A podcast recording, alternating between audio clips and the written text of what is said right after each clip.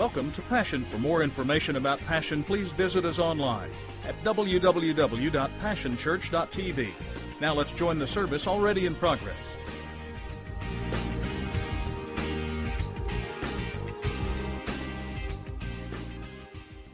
the men that the number one enemy that men face is apathy. If we're not careful, as aggressive as we are in sports, we are equally that apathetic at home.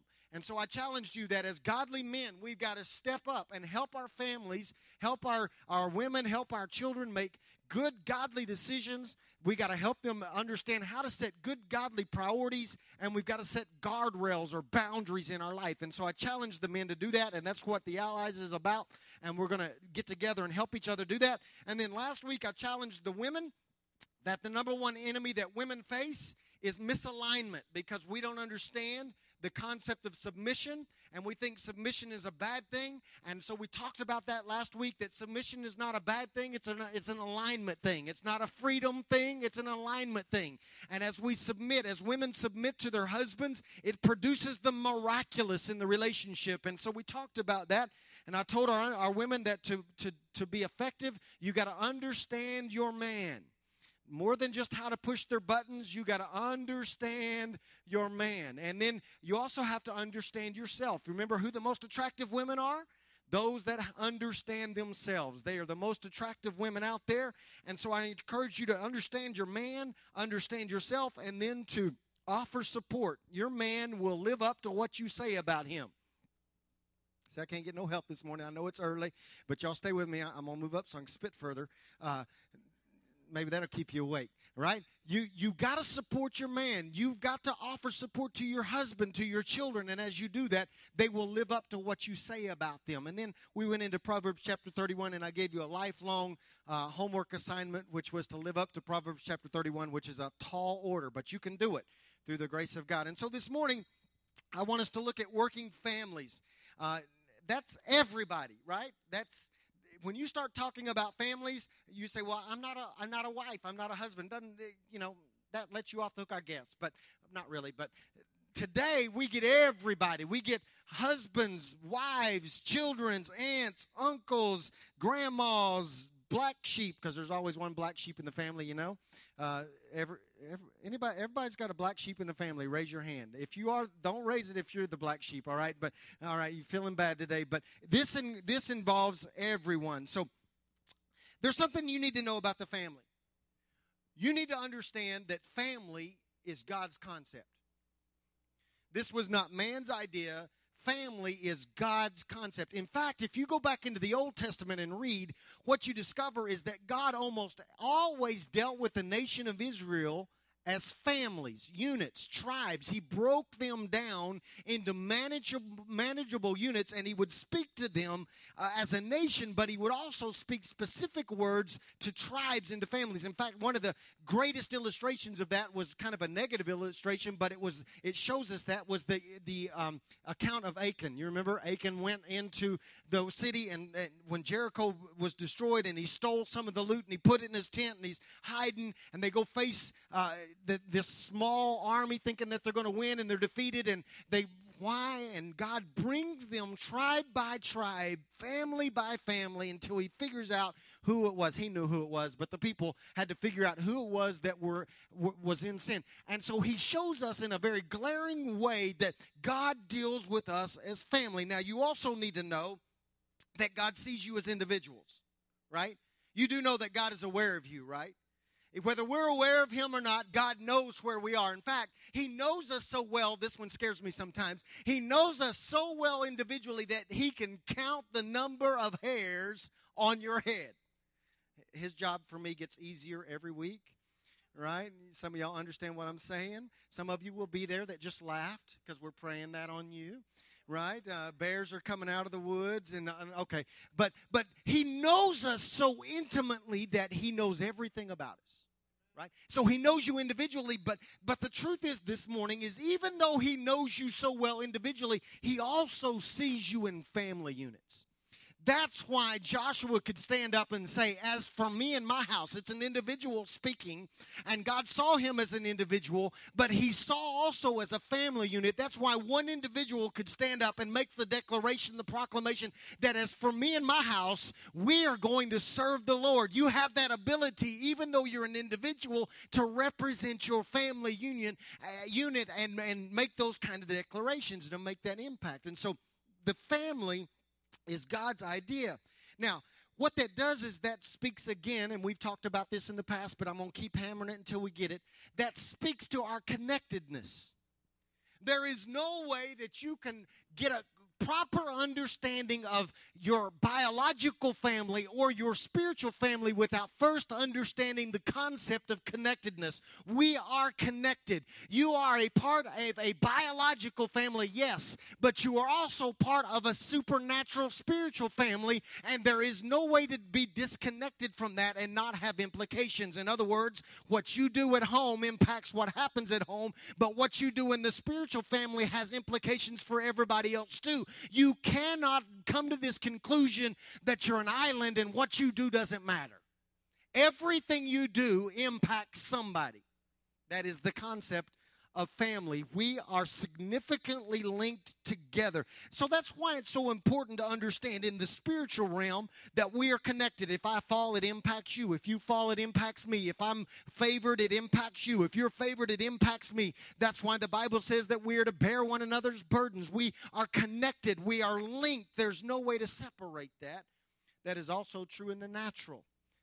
That's why it's so important for dads and moms and kids and uncles and aunts and grandparents to understand that what you do, what choices you make, the way you live your life has direct implications for the rest of your family.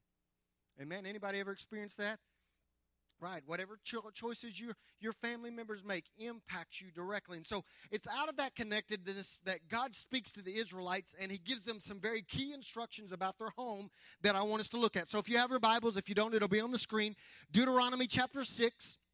We're going to read several portions, verses 1 and 2 and verses 5 through 9. Listen to what Moses says. Moses is coming down off the mountain with the Ten Commandments. He's delivered the Ten Commandments, he's read them to the children of Israel, and then he gives them very explicit instructions about their family. This is what he says. He says, These are the commands, decrees, and laws the Lord your God directed me to teach you to observe in the land that you're crossing the Jordan to possess, so that you, your children, and their children after them may fear the Lord your God as long as you live by keeping all his decrees and commands that I give you, and so that you may enjoy long life. By the way, as a side note here, I know the New Testament, in the New Testament, the Bible says, kids, obey your parents so that you can have a long life. But just because you have a long life doesn't mean you enjoy that long life.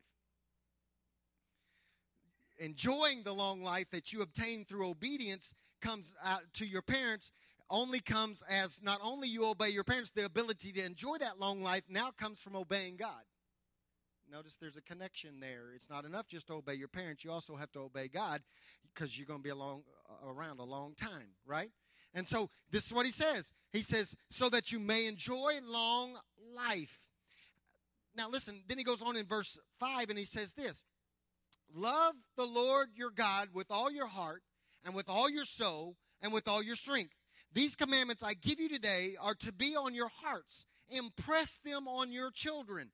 Talk about them when you sit at home and when you walk along the road, when you lie down and when you get up. Tie them as symbols on your hands and bind them to your foreheads. Write them on the door frames of your houses and on your gates. Out of the Message Bible, it reads like this Write these commandments that I've given you today on your hearts, get them inside of you, and then get them inside of your children. Talk about them wherever you are, sitting at home or walking in the street. Talk about them from the time you get up in the morning to when you fall into bed at night. Tie them on your hands and foreheads as a reminder. Inscribe them on the doorpost of your homes and on your city gates. I just want you to know this morning that I believe that the instructions that Moses gave the children of Israel that day for families is still relevant for families today. I, I just I just think that it, they are applicable to where we live. So let me teach you about three or four things out of this passage that I want to, I think will help us be better as families. The first one is this the family's number one enemy is nearsightedness. Nearsighted. the, the, the number one thing that I think we face as families is we get wrapped up in what is happening now and we, we become so nearsighted that we have no long term view of what God is trying to accomplish through our families. Therefore, what happens is, is we refuse to take stock of right now in light of tomorrow. How many of you have seen families forfeit tomorrow by the decisions they make today? They're nearsighted. You need to understand that God has a view of your family, and although He has a view of what's going on in your family right now, He also has a far-sighted view of your family, and He has plans and dreams and purposes for your family down the road. And if you get so wrapped up in today, you will miss what God has got for your family tomorrow. This is an important lesson if we continue to allow what happens right now to take precedent in our life, we will forget to make plans and lay foundations for what God wants to accomplish in our families 10 years from now. There's this connectedness. I, I, want you to see this. Notice the power of generations here. The Bible says that He gives them instructions so that the parents and then the children and the children's children will remain in, in line and in communication with God. That is a generational concept that we fail to grasp.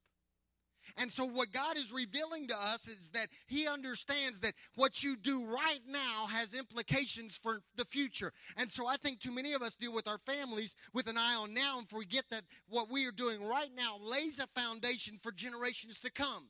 That's why you got to make the right decisions now. That's why you got to make the right choices now. That's why you got to worship now. That's why you got to give now. That's why you got to obey now. That's why you've got to set boundaries now. That's why you got to set uh, uh, traditions now because what you do now has direct significance for what will happen in the future. And I see family after family after family only making choices for now. That's why a family, a mom and dad, can make decisions like to run up unbelievable debt and never give it a second thought, not realizing that they curse their children in the future, not because necessarily their children will have the same or carry their debt, but their children are learning that it's okay to live in debt and you are setting precedent for your family that will rule their life from now on, and your children's children will live the way you live. So, what I want to say to you this day is this Dad, if you want your son's son to treat his wife with respect, then you better treat your wife with respect. It's quiet in here this morning. I know, I know it's early, but stay with me this morning. Mama, if you want your daughter's daughter to refuse to allow a man to mistreat her, then you better find a man right now, your husband, and, ch- and get with him and change the way you live so that your daughter's daughter won't be cursed with the same dilemma you find yourself in right now. The choices that you make as mom and dad not only significantly impact your children now, but you are setting the course, the pace for future generations and there are some of you that need to go back and break addictions and curses and habits and traditions that were established in generations previous to yours. And you have the authority, you have the power to change course and set a different course for your children's children. You've got to think beyond now. We have generational impact. Don't become a prisoner of now to the destruction of later. You have got to get God's view of your family and understand that He knows what you're going through now, but He has plans for you later. And what you do now matters. That's why the argument that you had this week, you got to resolve it. I'm getting right in where you live now. You got to resolve it now because if you don't, it will have implications later. How many of you have lived through that? Right? That's no fun. You know that. This is not earth shaking news. We're just too nearsighted. I want a car now, but what will that do to your family later? I got to have new clothes now. What will that do to your family later? I'm going to buy this new house, even though I can't afford it. What will that do to your family later? We're going to argue and fight it out every day of the week from now on. What will that do to your family? We're not going to talk anymore. We don't like each other anymore. What? I'm going to leave my spouse. What will that do to your family? long sight. You got to get past nearsighted. It's the number one enemy we face. We think it's all about right now. The second thing I would say to you is this is this working families work because the parents know that everything flows down. Are you with me? Everything flows down. Moses reveals an important truth. Listen to what he says. He basically says this. In the message Bible, it reads it reads like this. It says, Write these commandments that I've given you today on your hearts. Get them inside of you, and then get them inside of your children. In other words, what Moses was saying was this you have to get something in you before you can get it into somebody else. In other words, let me say this to you, parents you can't take your family somewhere you've never been. You have got to understand that everything flows down. You cannot get it into your kids if it's not into you first. If you if you've ever had to say this, here we go. I'm gonna I'm gonna get right with you somewhere where you live. If you've ever had to make this statement, then you don't understand your homework. Do as I say, not what I do. Then you don't understand the concept that everything flows down and they are not going to do what you say, they are going to do what you do. And therefore, you've got to come to this place that you understand that if you want your kids and your kids' kids to have a love for God, then they have got to be able to see a love for God in you first. And if you want your kids' kids to love the Word of God, then you have first got to love the Word of God. And if you want your kids to worship, then guess who's got to worship first? And if you want your kids to be generous, guess who's got to be generous first? If you want your kids to be faithful, guess who's got to be faithful first? If you want your kids to be obedient, and we all do, then you got to be obedient first. You cannot take someone where you have not been. Everything flows down. And so we've got to understand that a controlled tongue has to start in the parents first, and self control has to start in the parents first. It flows down. So here it is. If you want your kids to be better than you, how many of you want your kids to be better than you? Can I, t- can I give you the secret how that happens? You got to be better than you. You got to grow and mature in your faith to, to, so, so that you are growing and gaining ground and becoming better in your walk with Christ and better in the way you live your life so that your kids can go to a higher level because your kids will only go where you've been. Everything flows down. The Bible says that Moses' instruction says this impress on your children. Notice he didn't say impress your children. I think too many of us get caught up in that, that we want to impress our kids. We want to be our kids' best friends and best buds. You are not to call you are not called to be their best friend, you're called to be their parent. And you cannot live your life in an attempt to impress your kids. The Bible says that we're to impress on our kids. By the way, just if you didn't know, our culture is trying to impress on our kids. And if we don't impress on our kids, our culture will impress on our kids. And they won't live like us. They won't believe like us. They won't go where we've been if we don't impress on our kids what we believe. That term there is an interesting term because that, that, that phrase, impress on, carries the meaning to hone. You know, when you take a knife and you hone its edge, it has the implications of doubling up to go over and over and over again to secure an edge. That's what it means when you say to impress on. I'm going over and over and over again so I can impress on that, that, that edge. I want to get a sharp edge. And so I just want to say to you that our kids need a repeat performance of faithfulness. Our kids need a repeat performance of obedience.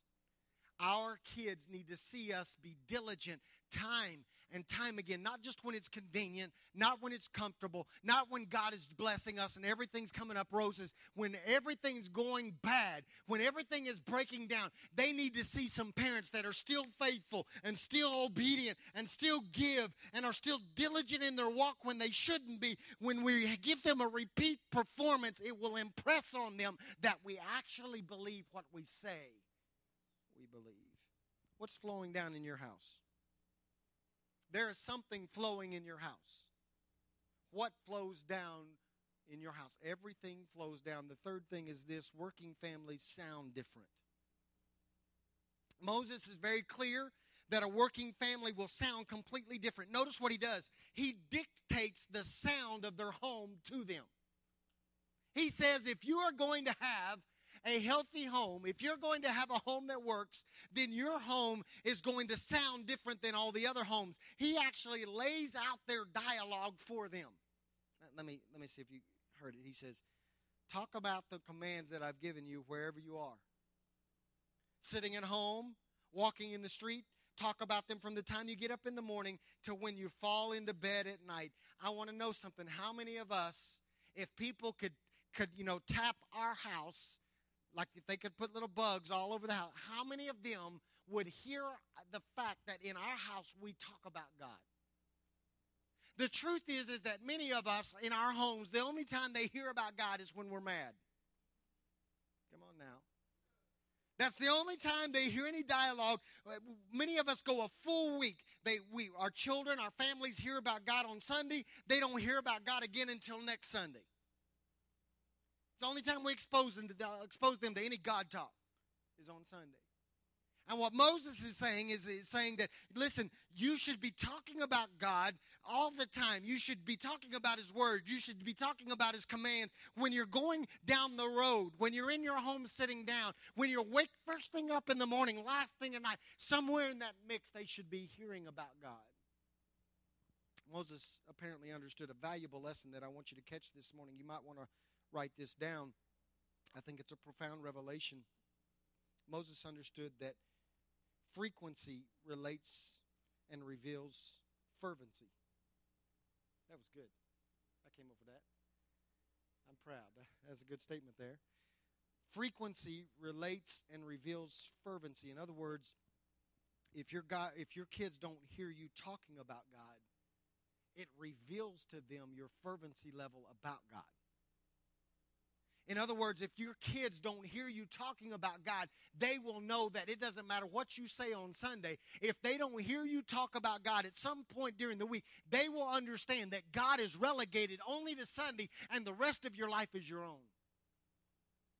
How many of us talk to our kids more about sports and grades and guys and girls and cars and clothes than we do about God? You have to establish the foundation of dialogue in your home.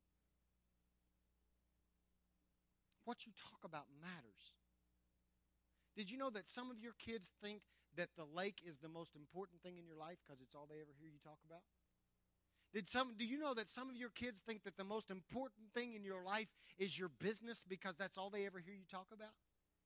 Some of your kids think that their, your car is more important than them and more important than God because that's all they ever hear you talk about. Some of your kids actually think OU football or OSU football is the most important thing in your life because it's all they ever hear you talk about. They see it on your Facebook, they get it in your texts, they watch you watch it, and you never talk to them about God ever. Did you know that the average American father only spends three and a half minutes of meaningful dialogue with their children a week? Meaningful. That means all the other time he's talking about football and cars and clothes and businesses, then what are your kids to think? They're to think that the most important thing in your life is all this other stuff. And what I'm saying to you is that our kids and our families will determine how important God is in their lives by how much they hear us talk about Him. Sunday morning is not enough. Woody can't talk about enough uh, God enough on Wednesday to override your lack of discussion about God the rest of the week. What are you talking about? What you talk about influences your family's future. The last thing I want to say to you this morning is this working families never escape the word. Our homes are to be marked by God's word. In fact, Moses comes out and says, Put the word on the door frame. In other words, what he's saying, the word is so significant in your home that it's the first thing they see when they come in and it's the last thing they see when they go out. Think about that a moment. I'm not telling you to go home, although it wouldn't bother me.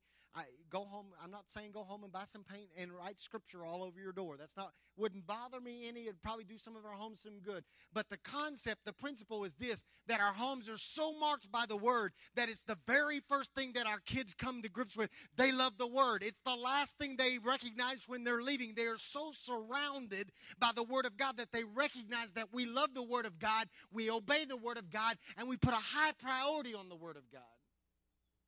It influences them. What are your kids being influenced by?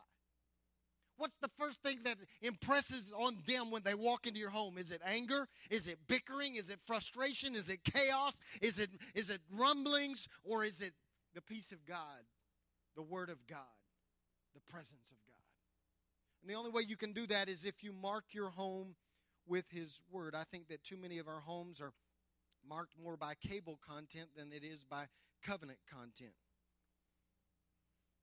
That's all they're impressed with when they walk in and they, they come in and it's on and, and I'm not against TV, but that's the only influence in their life and they never see their parents digesting the Word of God and loving the Word of God. And then we wonder why they break covenant. The Bible says that we are to hide the Word of God in our hearts to the degree that it keeps us from sinning. I wonder if so, so, many of our kids and so many of our family members are falling into sin because there's no hiding of the Word. All we do is we hear the Word on Sunday, we never hide the Word throughout the rest of the week, and therefore we fall away from what we know to live. Not only that, our families are so to be so shrouded by the Word of God that in Moses' day, they would actually tie scripture to them. They would tie it to their forehead. I'm not asking you to tie scripture to your kid's forehead because they would be picked on relentlessly at school, and that's not right to do. I don't want you to set your kids up to be picked on. Don't go home now and find something and tie it to your kid's head. I will make fun of your kid if they walk in and there's something tied to their forehead. Come on, get a grip. What he's saying is that you so impress on them the Word of God that it, it it dictates how your kids think. Listen, I'm thankful for our children's ministry. I'm thankful for our youth ministry and our college ministry. But the reality is, is they don't have them long enough to dictate how they think. It's on that's only icing. They can only build on what you lay the foundation for in your home. You've got to so mark your kids by, by the Word of God that everywhere they go, they think the Word of God. That's a tall order.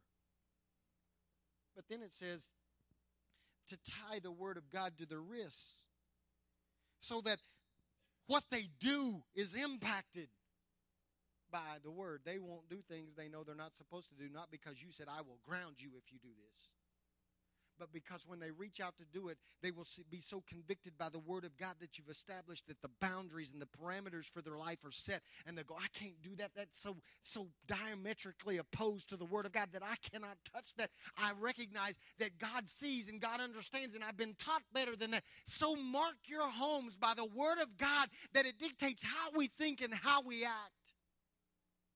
Research shows that our kids don't have morals anymore. That's not the school's fault. It's not TV's fault.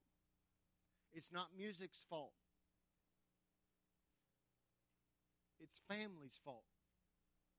We have failed to mark our children and our families so significantly with the Word of God that now our children are going, there are no absolutes. There's no black or white. There's no wrong or right. It's just what makes me feel good. That would have never happened if families would have marked their, their homes with the Word of God to the place that it's the first thing they feel influenced when they walk in, and it's the last thing they're marked by when they leave. And it so surrounds their life that they know how to live and they know what's right and they know what's wrong. Your home will be marked by something. I want to say this to you, and I hope you catch this that God has to be as real at home as He is at church. It's not enough for you to get in here and experience and encounter the presence of God if you don't have that same encounter at home. Your kids ought to be able to sense the presence of God from the time they wake up until the time they go to bed. And there ought to be a significant encounter with God in your living room and in your kitchen and in your bathroom and in your family room and in your den and in your dining room. There has to be that reality that God is not only real at church, and we're going to talk about Him then, but there has to be this ongoing dialogue and ongoing relationship and encounter with Him at home. that adjusts how we live. Your kids are going to be marked by something, it better be by the Word of God. So here's your homework today. Let me give you some family homework to get you through this week. Hope you've been doing your homework. Here's your homework this week. Your homework this week is to talk about God things. Stop talking about football long enough to ask your kids, Do you know Jesus? Some of you have been praying, man, I hope my kid gets saved at youth group. Why don't you get them saved at home? I hope the children's church workers listening to God today and can say something to my kids. No, you say something to your kids. Talk to your kids about God. That's your homework this week. Talk about God things. Here's, here's one that we don't do. We don't even do this very well. Sit at the table, eat together, turn the TV off, and talk about God things. How about this one? On the way to work or on the way to school, talk about God things. Uh, there's a, a Time article that was written not too long ago that said this. Listen to this. I think this is profound. It says, Often the richest conversations, the moments of genuine intimacy, take place somewhere else. In the car, on the way back from soccer at dusk, when the low light and the lack of eye contact allows secrets to surface. You got to find those moments in your family. Husbands, wives, you got to find those moments where you can have intimate dialogue about what God is doing in your home. When's the last time you talked to your husband and wife and said, This is what I think God is saying to us. This is where I sense God is leading us. This is what God wants to do with our family. With an eye to the future, we've got to make the decisions right now that will get us to the future. When's the last time you had that kind of discussion? When's the last time you had a genuine, intimate conversation with your kids about not about how they did at basketball or football or math or English or what their girlfriend said or what their boyfriend said or what new clothes they. When's the last time you looked at your child and said, hey, how's your relationship with Jesus? What have you been reading in His Word? What are you sensing God saying about your future? Who do you want to be when you grow up? And what is God saying that He wants you to become in your future? That's your homework. That will change your family that will mark your marriage, that will mark your children, that will set foundations for your future from this point forward. Everything flows down. You got to know that this morning. Tall, hard, uncomfortable homework. Why is it so uncomfortable for us to talk anymore? Are we too busy? I know people that will sit in the same room and Facebook each other. Seriously. Same house. We've done this when we're too lazy to get up. I'm in the living room, she's in the bedroom. Text. Can you do talk? Funny illustration, but it's a reality of how we live our kid, our, our lives, and our children are being parented, and our families are falling apart because there's no marking being done by the Word of God. God explicitly says, mark your home and your kids with His Word. I want my kids to know the Word. I feel like I know the Word. You know why I know the Word? Because my parents marked me with the Word. And I want my kids to know more Word than I know. My kids know Wii. My kids know PS3 and my kids know Facebook, and my kids know, actually, they don't. I won't let them on Facebook. They know iPads and iPods and i everything.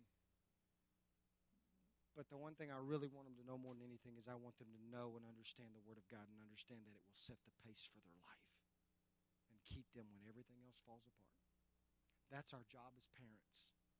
That's our job as families. I want you to stand with me this morning. Over the course of the last two weeks, I've the first week I had men come down. Last week I had ladies come down. This morning, what I want us to do is I want you to get with your family. Now, some of you are single, and I understand that, and you don't have any family here. I want you to make yourself a family. Just adopt somebody. I Man, you look, I'd like to have you as part of my family. I, I just adopt you right now. You're part of my family. And I want us to get together in family units. And I want us to pray for our families. Husbands, if you're here, I want you to lead it. If not, Mama, you do it.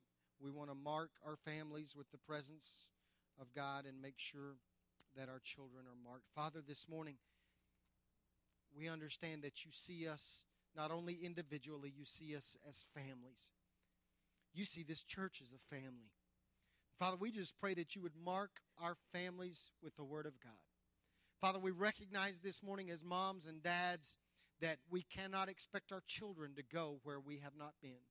We understand that everything flows down, and we understand that it is absolutely imperative that we have we that we battle against nearsightedness and we don't make decisions that have implications now and we forget about the implications later. God, I pray that you would enable us, empower us as men and women of God to get the right perspective about our homes. Let us see what you see. Show us our future. Show us what we need to do to lay the foundations for our children, generations upon generations to come. God, I pray that we would make the right choices now. For those that are single in the room, I pray that you'd allow them to make the right choices now and set the right boundaries now that would so cause their children's children to be blessed. And Father, I pray that you would allow us to know your word that our homes would become shrouded in your word, that your word would be so prominent in our homes that it would influence our children from the moment they wake up till the moment they go to bed. They would learn your word, understand that we place a high priority in your word, and they would live up to your word. And we would show them that by living it out ourselves. We wouldn't ask them to do something we're not doing, we would model for them your word, and it would mark them in a significant way. God, I pray your favor and your protection on our homes. I pray that our children and their children would be marked by your word for generations to come. And when all of society is breaking down, and when all of society is casting off restraint, and when all of society doesn't know what it believes, I pray that in Jesus' name, our children's children will stand strong on the word of God, and they will be marked by morality, and they will know who they are in you, and they will live uprightly and righteously for generations to come. We break every curse, we break every addiction, we break every habit. We break every foundational thing in our lives that would cause our children to be marked by those things. And we say that as for us and our home, our children's children, we will serve the Lord. We say that as a body this morning, Father. We say that as a family. We will choose to serve you as a body. We choose to operate on what you say and what is right in your eyes alone. We bless every family represented here today. God, I pray your favor and your blessings on them. And I ask that you would supernaturally impart strength to family units today. If they need to change course, I know it's hard work and it's painful then God, I pray that you'd give moms and dads the strength to make the right choices and decisions today. In Jesus' name. And everybody said, Amen. It's been a privilege to have you join us for this time of ministry. To find more Passion resources or to make a donation online, visit www.passionchurch.tv. Remember, you can't live without passion.